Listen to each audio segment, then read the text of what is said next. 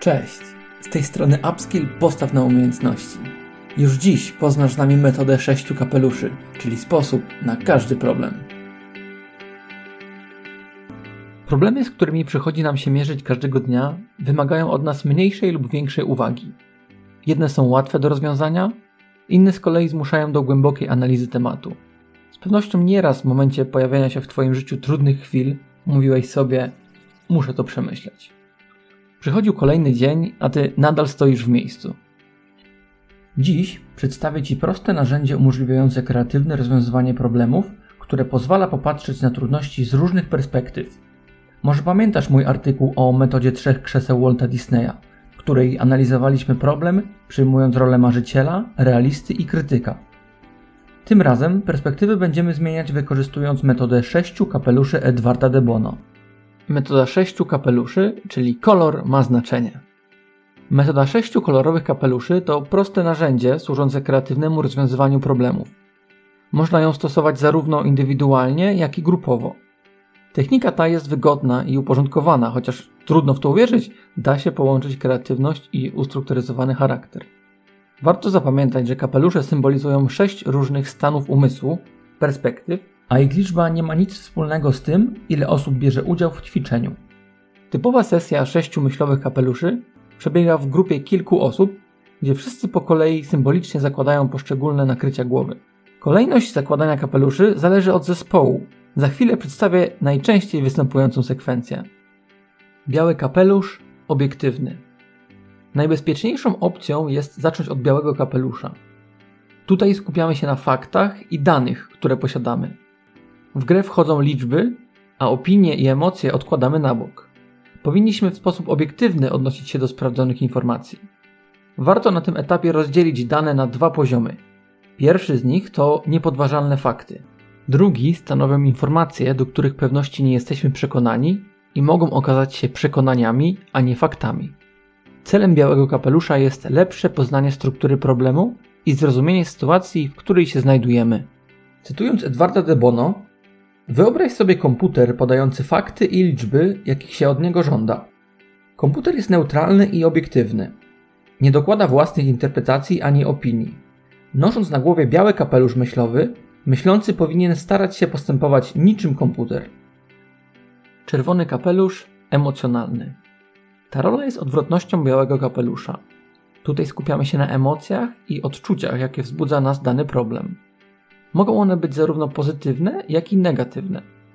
Dostrzeżenie tych emocji i wypowiedzenie ich na głos pozwoli wyłożyć karty na stół. Dzięki temu możemy zobaczyć skąd wzięły się poszczególne uczucia i co je wywołało. Podzielenie się z innymi swoimi emocjami sprawi, że będą miały mniejszy wpływ na Twoją pracę. Warto pamiętać, aby w tym kolorze metody sześciu kapeluszy nie usprawiedliwiać swoich uczuć. One po prostu takie są.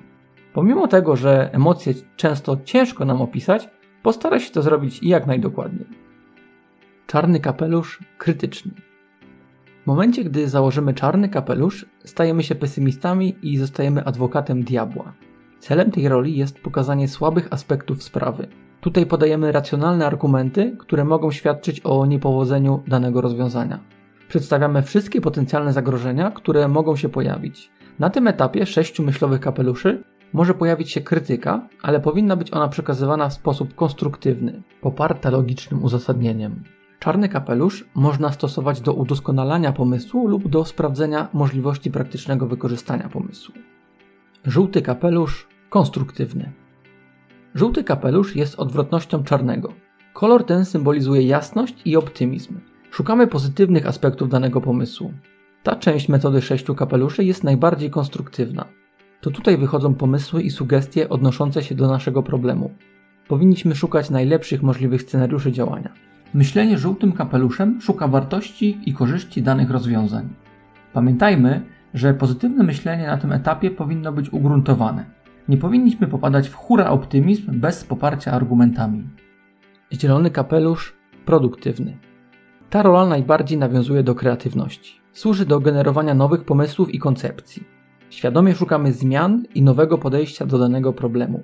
Staramy się dostrzec najlepszą alternatywę i nie zadowalać się pierwszym rozwiązaniem. Rozwijamy swoje idee i tworzymy na ich podstawie nowe. Zielony kapelusz umożliwia nam generowanie twórczych i nietypowych pomysłów, które mogą wydawać się czasami nielogiczne. Niebieski kapelusz kontrolujący. Sześć myślowych kapeluszy kończymy na kolorze niebieskim. Służy on kontroli zasad gry i pilnowaniu innych kapeluszy. Podczas pracy zespołowej funkcję tę pełni najczęściej jedna osoba. Najczęściej osobą wkładającą niebieski kapelusz jest lider lub koordynator zespołu. Spina on pozostałe kolory i czuwa nad efektywnym przebiegiem procesu myślenia.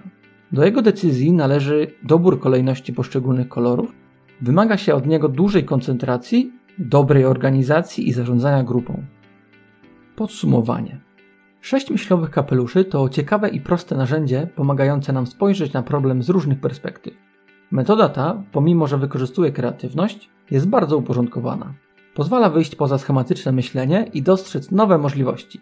Ten sposób na kreatywne rozwiązywanie problemów sprawdza się zarówno w pracy indywidualnej, jak i grupowej. Dzięki tej metodzie uczymy się odpowiednio zadawać pytania i opisywać swoje emocje.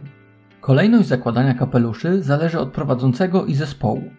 Ważne, aby nie przypisywać kolorów na cały czas trwania sesji oraz ze względu na dopasowanie do danej osoby. Stosując metodę sześciu kapeluszy, musimy być elastyczni.